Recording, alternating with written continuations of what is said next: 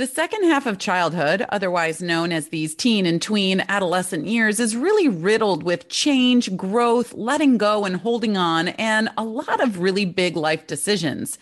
And there are five very specific needs that every person has. And during these massive transition teen years, which by the way are also massive brain development years, uh, these needs are really screaming to be met, but most do not even know that they have them. So, unfortunately, the, the result is that a lot of our youth are chasing their worth in many ways that are not going to serve them.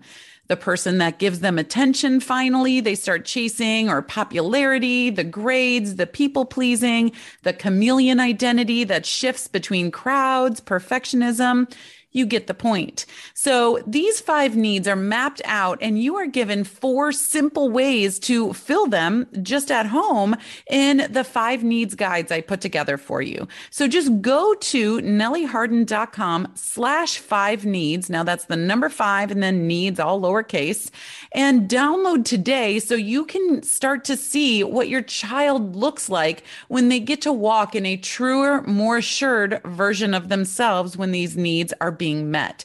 So that again is nellieharden.com slash five needs. Go download today.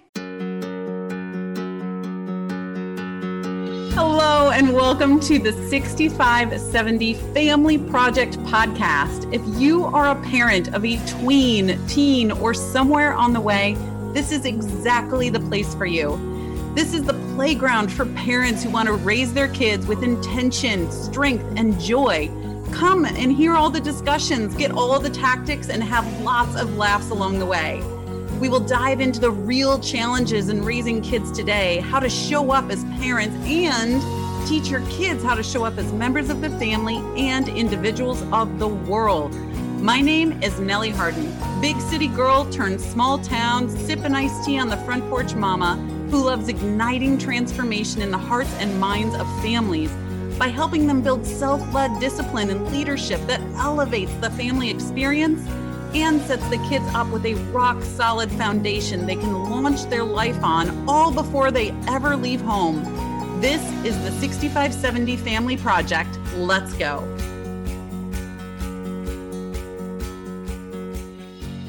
Hello, everyone. Welcome back to another episode of the 6570 Family Project podcast, where we are putting aside the power struggles and finding the path to lead our young women toward the confidence, respect, and wisdom they need to prepare them for the world. And today we have a very special guest on, Dr. Sarah Bren. She is a licensed clinical psychologist, a mom of two uh, who are almost three and four years old. Uh, her passion is helping parents find their inner confidence and raise healthy, resilient kids.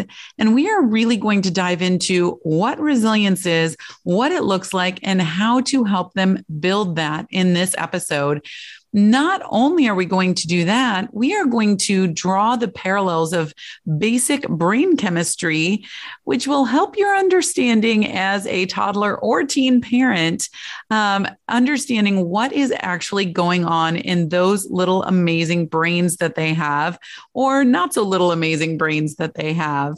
Uh, she is the um, founder of the digital course, The Authentic Parent Finding Your Confidence in Parenthood, and the co founder of Upshur Bren Psychology Group in Pelham, New York, where she treats parents, children, and families. I hope you can join me in welcoming Dr. Sarah Bren. Okay, everyone. I am so excited to have Dr. Bren on here today. You guys, she is such a treasure, and you are going to love every word that she says. And we're going to just be pouring out some parenting gold today, as we do here on the 6570 Family Project podcast. And I'm just so excited to have you with us, Dr. Bren. Thank you so much for having me. I'm really glad to be here. Oh, thank you.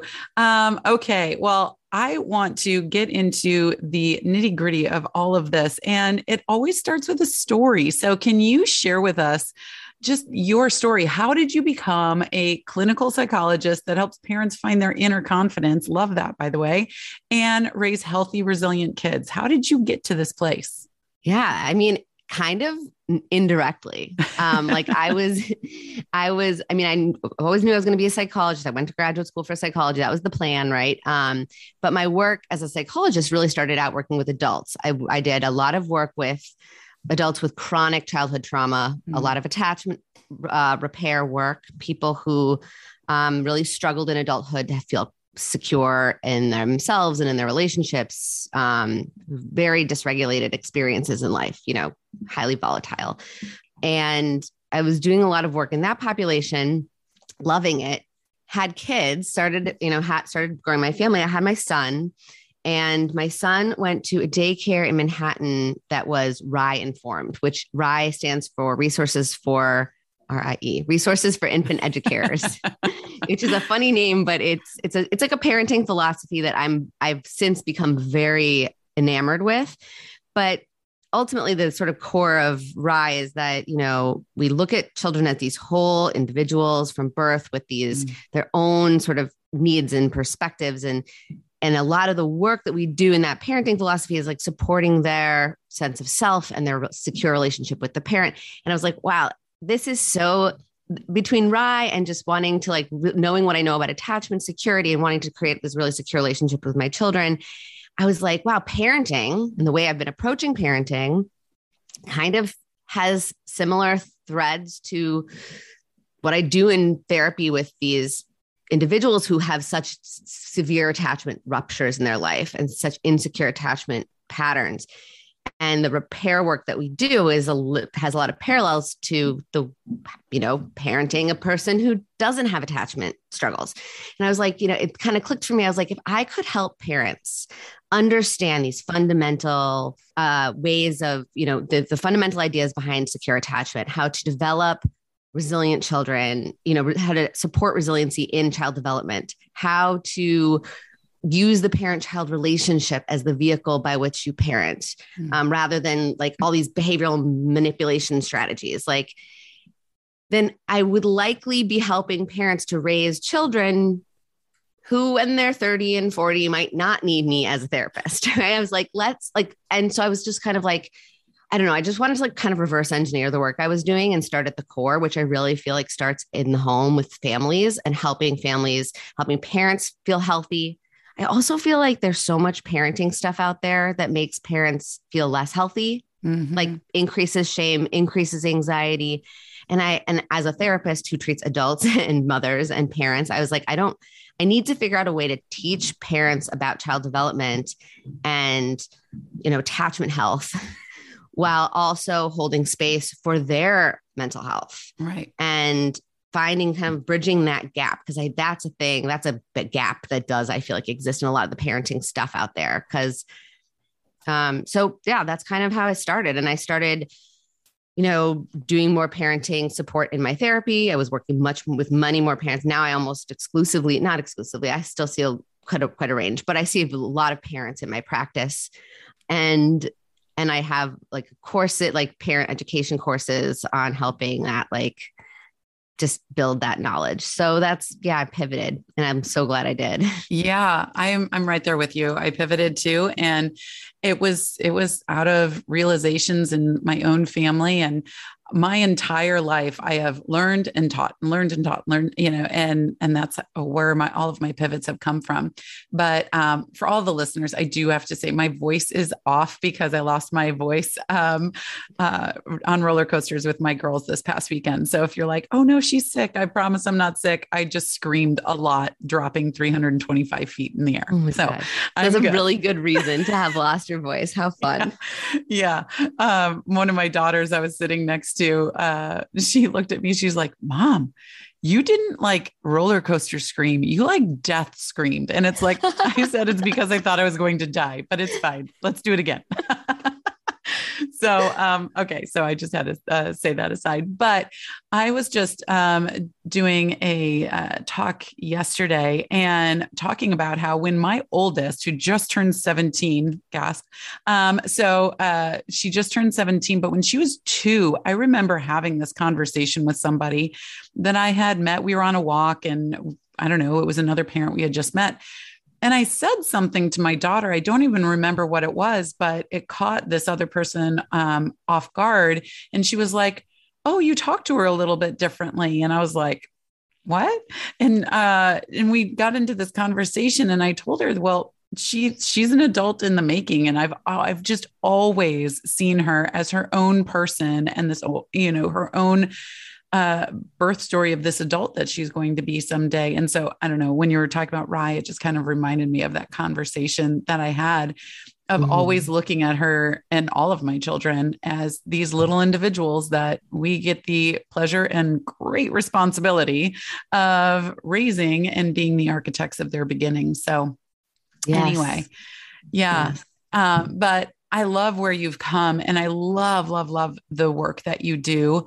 Um, I think it is, I, I agree that uh, having the work in the home is the best way to change not only their future, but honestly, the entire world's future as a collaboration of what's happening in the homes today. So you mentioned in there resilience a few times. And mm-hmm. resilience is a core um, pillar of the work that i do as well. In um, i work with parents that have young women in the second half of childhood. And mm-hmm. that's really where i focus my energies. But resilience is obviously a big piece of that. So i would love you i would love to know what does resilience mean to you in your practice? And what are some of the the ways that you help this be instilled in the bedrock of these children's childhood and subsequent lives? Yes. Well, I think one of the things that I do with with parents and with families and with kids is is help people realize that resilience is not like this innate inborn thing. Like I think that's a myth that people have about resilience. Like some yes. people are resilient and some people aren't.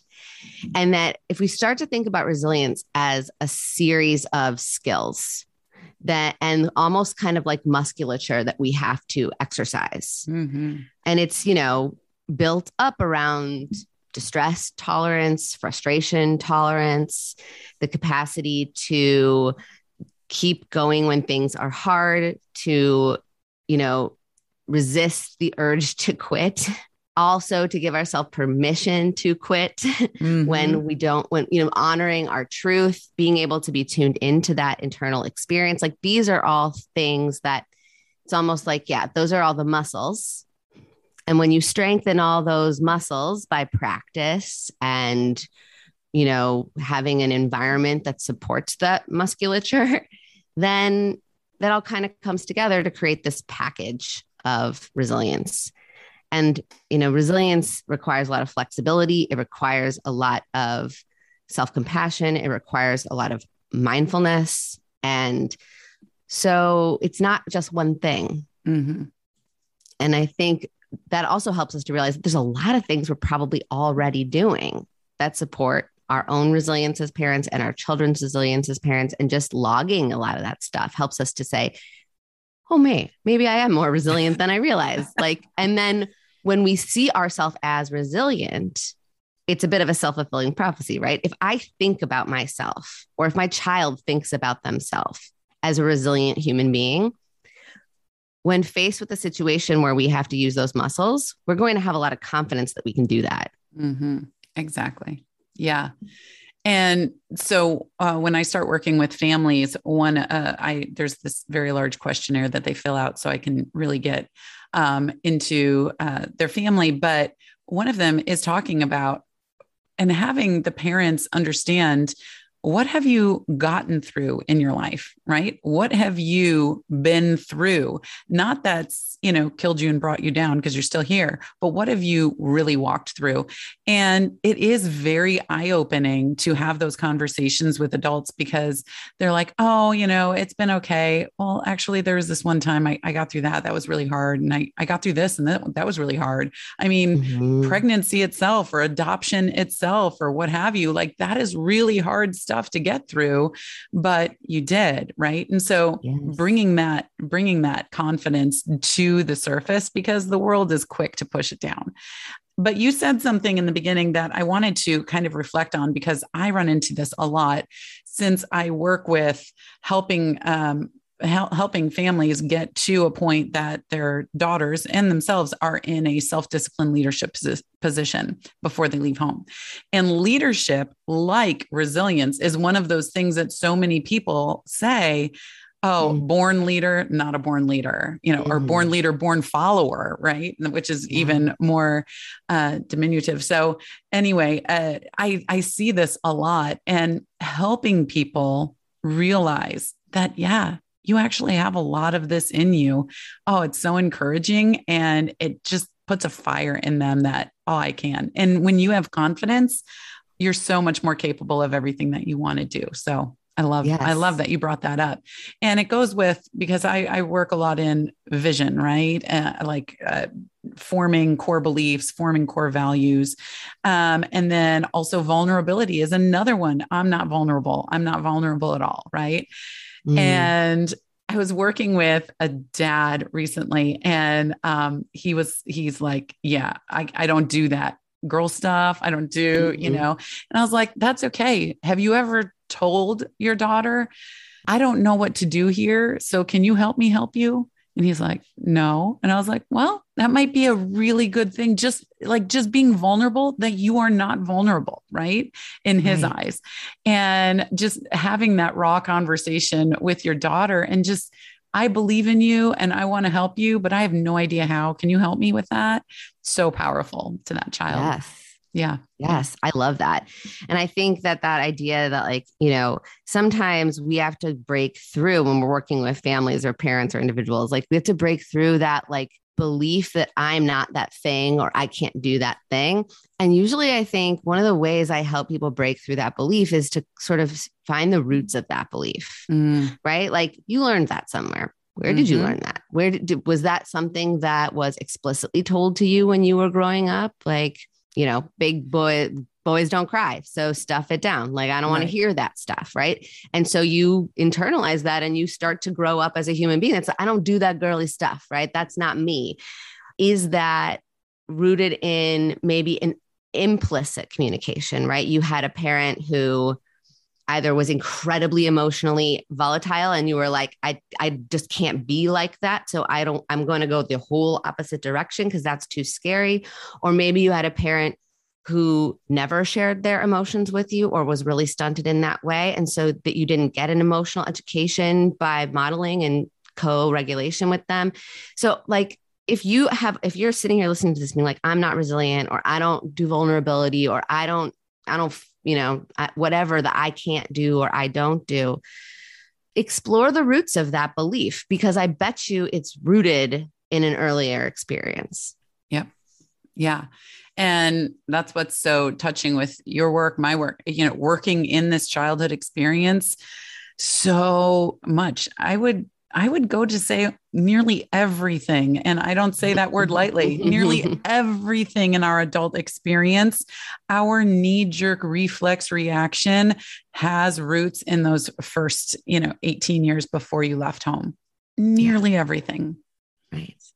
it's so powerful. That's why that work that we do, like, got to reverse engineer stuff. Yes. Let's help the parents create that that early experience for the child that's a little healthier, a little bit more open, a little bit more safe to have all the feelings so that people aren't growing up and then cutting off parts of their emotional experience and, and not knowing what to do when they're adults when those emotions are in their lives, in their children's lives. So it's like it really is an intergenerational transmission of trauma. Like right. um and we're part of that. We're part of that cycle and we can break that cycle by becoming a lot more aware of how our our childhood stuff is showing up in our parenting mm-hmm. and not necessarily doing the exact opposite. Sometimes it means being in that middle space and saying, my gut wants me to like run that complete opposite direction.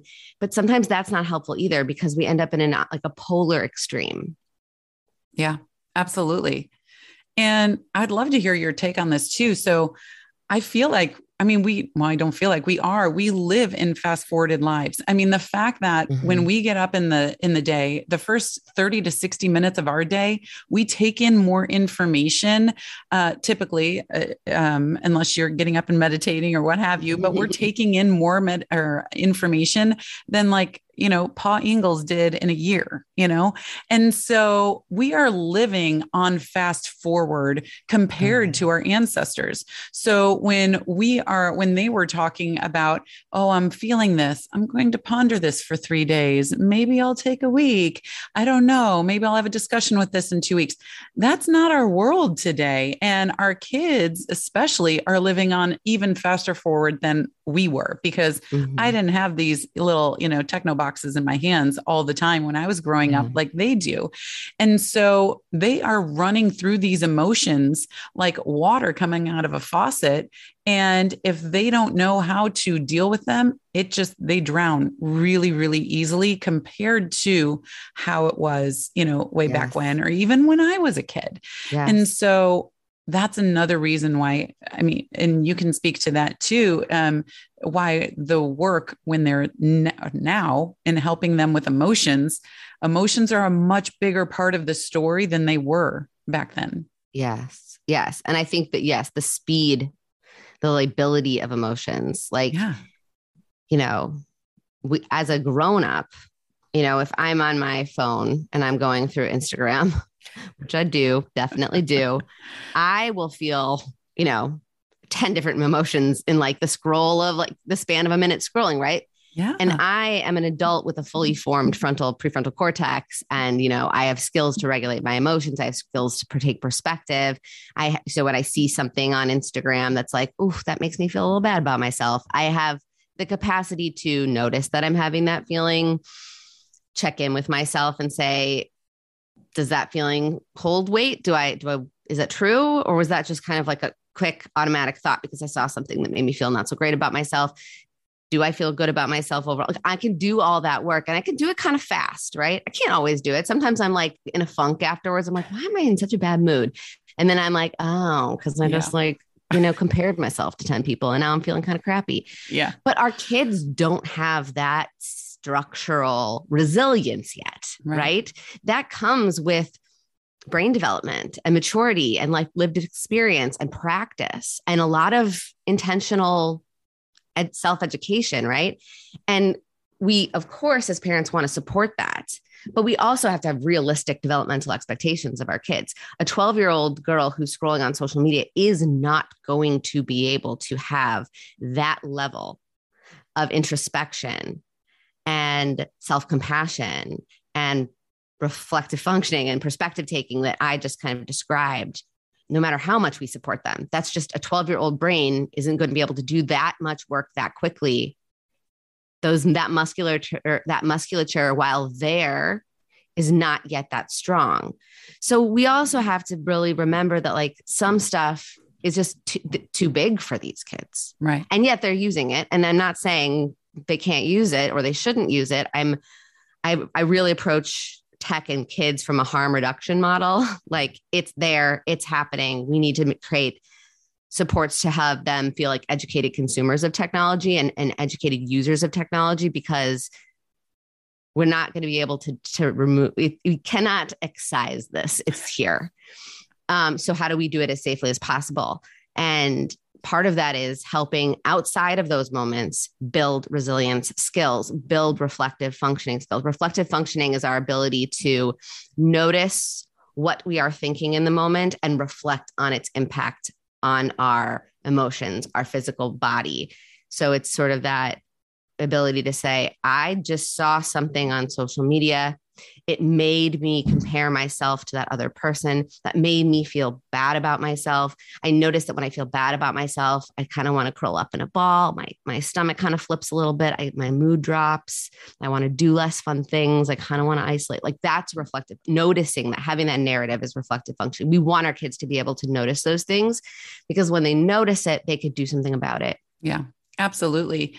And I mean, you just sitting here and talking about that. It's um, like scrolling it's crazy when you are scrolling and you know you're me by myself i do it too. And but with my kids they can scroll past a um you know uh, a death. Someone just died in a horrific accident.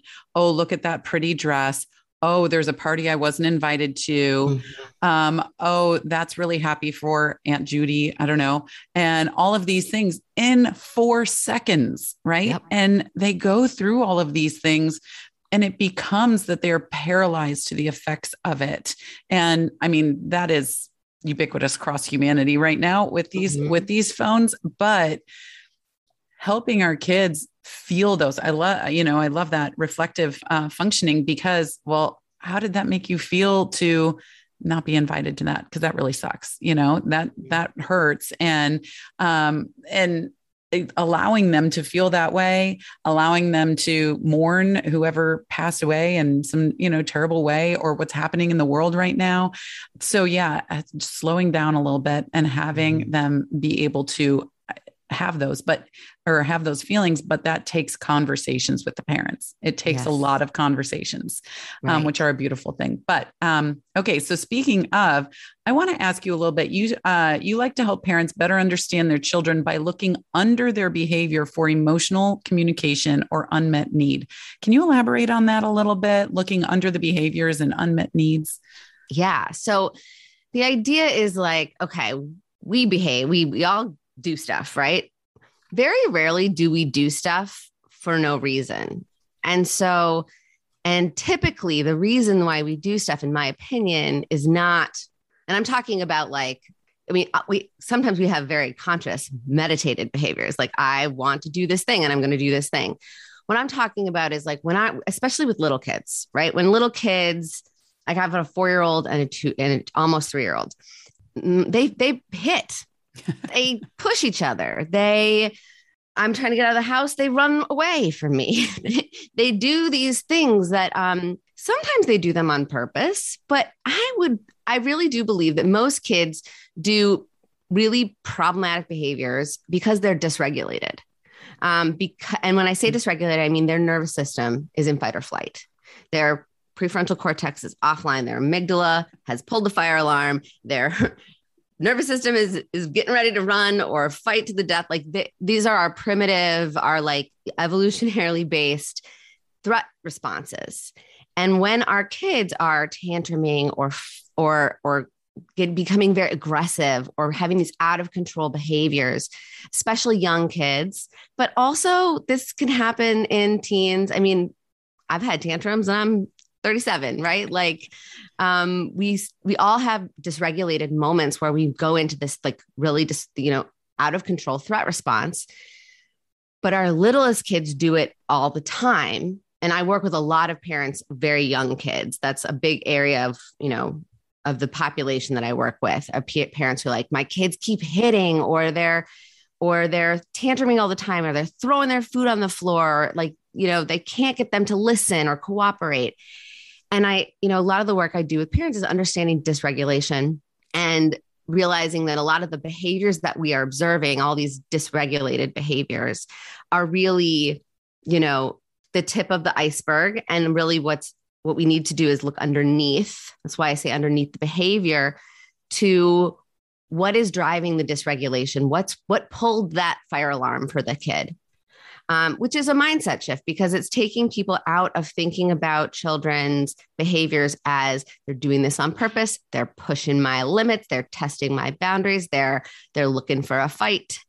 Um, they're manipulating me. Instead, we're looking at it as like, wow, this is like avolitional. My kid is really they've they're no longer in control of their brain and their bodies because when we're in fight or flight, our frontal lobes are offline. So we're really not making choices. We're really in reflex mode.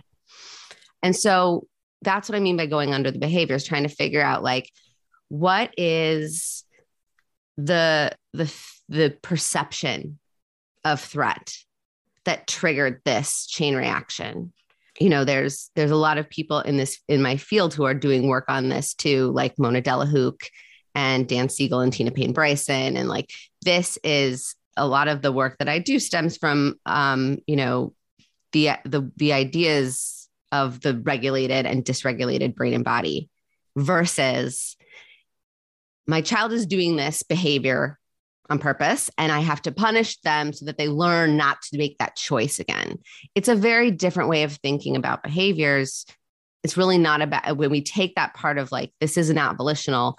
our our feeling state changes, right? If I have the thought my kid's doing this to manipulate me, I'm going to get frustrated and angry. If I have the thought, oh, my child's out of control right now and they need my help to calm their body down, well, my my emotional response to that thought is very different. I lean in. I'm like, how can I help you? I have a lot more empathy and compassion, and I'm more calm.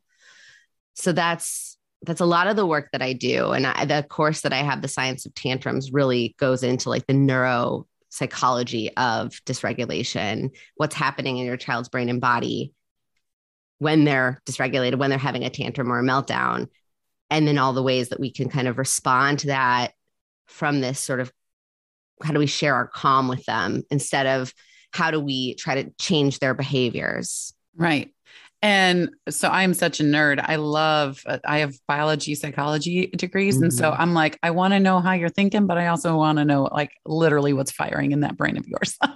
you know, I love it. and so I, yeah, I love that you have that in there. But I think that is, that is key to parenting. Um, when we can look at them and not think, I mean, the manipulation, especially because I work with um, teens, right? So many parents mm-hmm. think they are just being purposely manipulative and mm-hmm. terrible human beings. And I've given up and they're 14. And I'm like, oh, no, no, no, you know? And, mm-hmm. um, but understanding that, that there's, there's a story, there's a root there, and we need to help them calm down. Uh, there's so much happening in their brain they're not only going through massive life developments during, you know, uh, late elementary, middle, and high school, but their brains are literally changing too. You know, it's like it's it's yeah. it's the ultimate build the parachute on the way down, you know, type thing. and so I want to talk a little bit about those parallels that happen with brain development since we're uh, you went there and opened that box. I would love to. Yeah. So with even like uh, um, neonatal or or like fetal development, fetal development, toddler brain development, uh, and uh, teen brain development.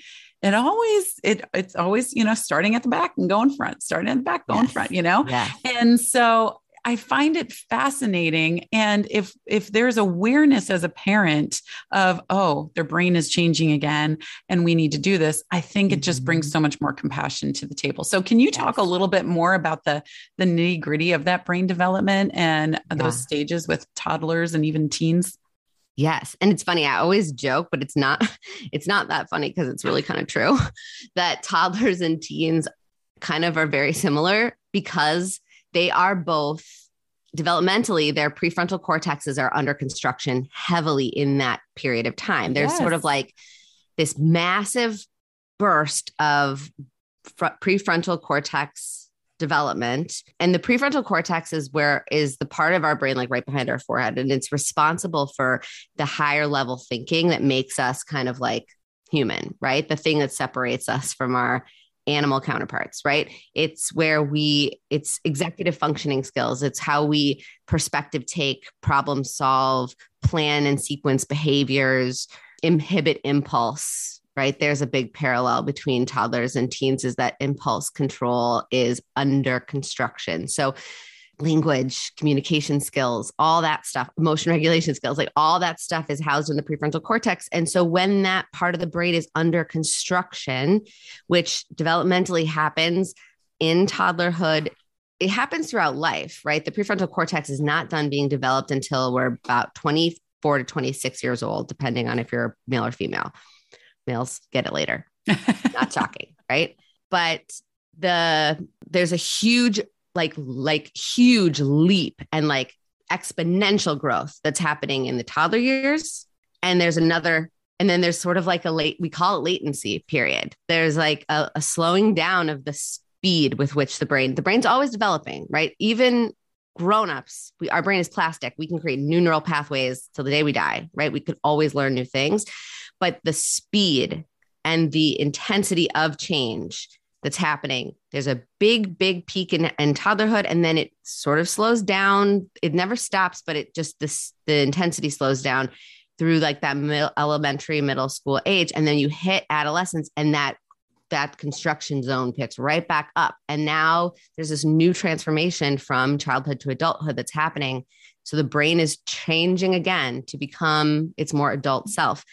And it, even though we're trying to turn into adults with our brain, that construction really impacts the prefrontal cortex's ability to access those executive functioning skills. So we see way more risky behavior, difficulty with organization, difficulty with planning, difficulty with perspective taking, right? So egocentric, so mm. the sense of omnipotence, right? Like um there's it's this is kind of similar. You, who am I talking about here? A four year old or a 14 year old? It's hard to tell, right? Because they're right. really similar because their brains are under very similar um, changes.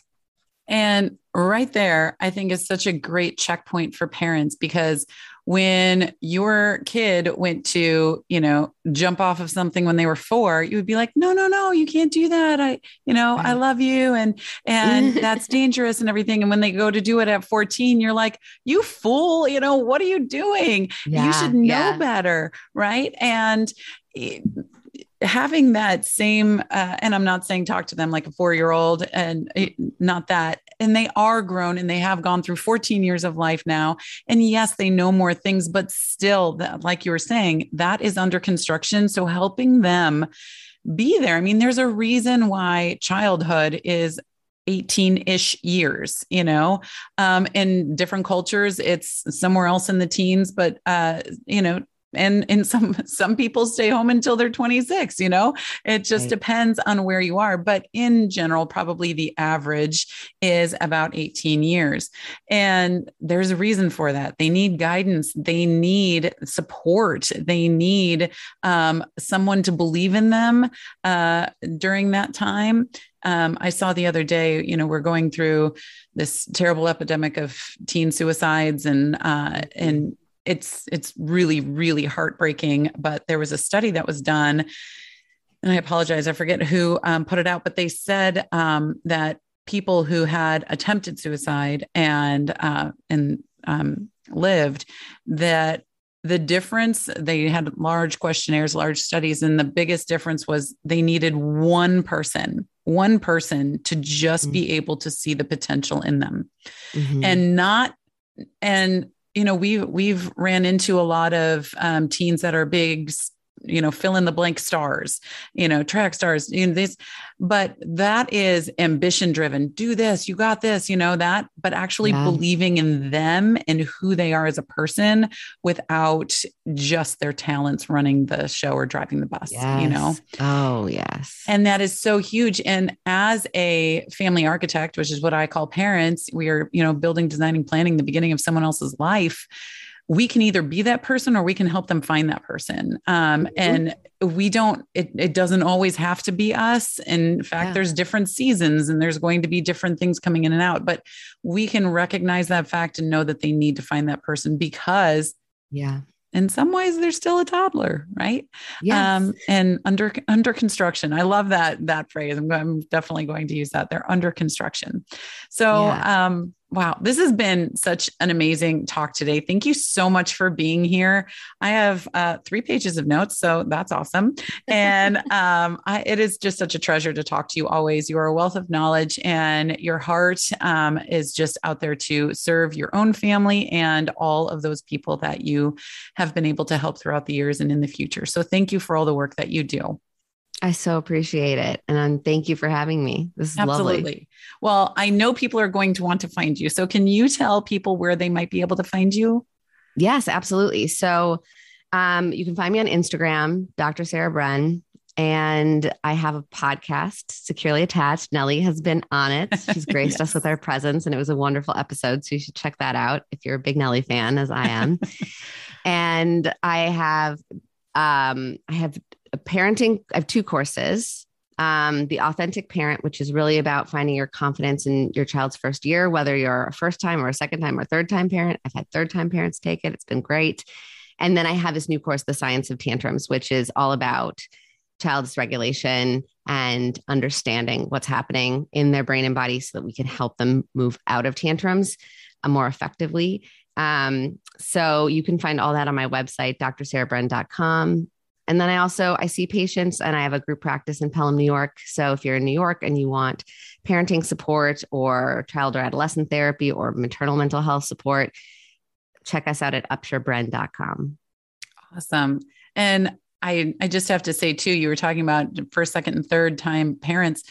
Once you're a parent, it doesn't mean you know everything about parenting. I mean, you can every pregnancy, every time you are a parent, it's different. So don't put that mm-hmm. pressure on yourself. And Dr. Bren is your girl. So go and check her out. So thank you so much, um, everybody, for listening. This was um, another just uh, amazing episode with uh, great guests on that we can be sure that we are feeding you and your journey in parenthood. Everyone is different, every child is different.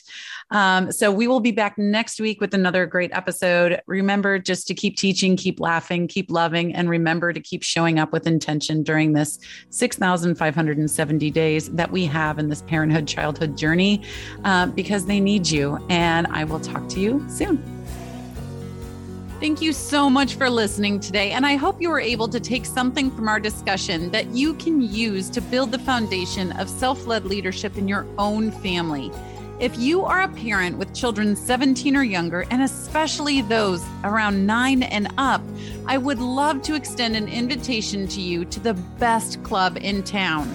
The Family Architects Club is a private club where intentional parents go that want to love, support, connect, or reconnect, and really truly help guide their kids and teach them how to self lead in discipline and leadership.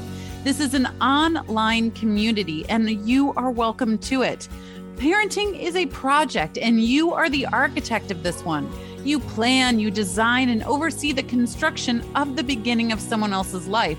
And that's what goes into these first 6,570 days and it will be the foundation for the rest of their lives. So come join the club. You can find your invitation on the front page of my website, nellieharden.com. That is N E L L I E H A R D E N.com. Thank you again for being a part of this conversation today. And if something really resonated with you, or if you have a question, please don't hesitate to connect with me. You can find me on Instagram at Nellie Harden. And lastly, if you loved the information, please, please leave a five star review and a comment so more and more families can be impacted by harnessing the strength of these ideas and tools in their own families. So, thank you so much. Happy building, you guys, and I'll see you next week.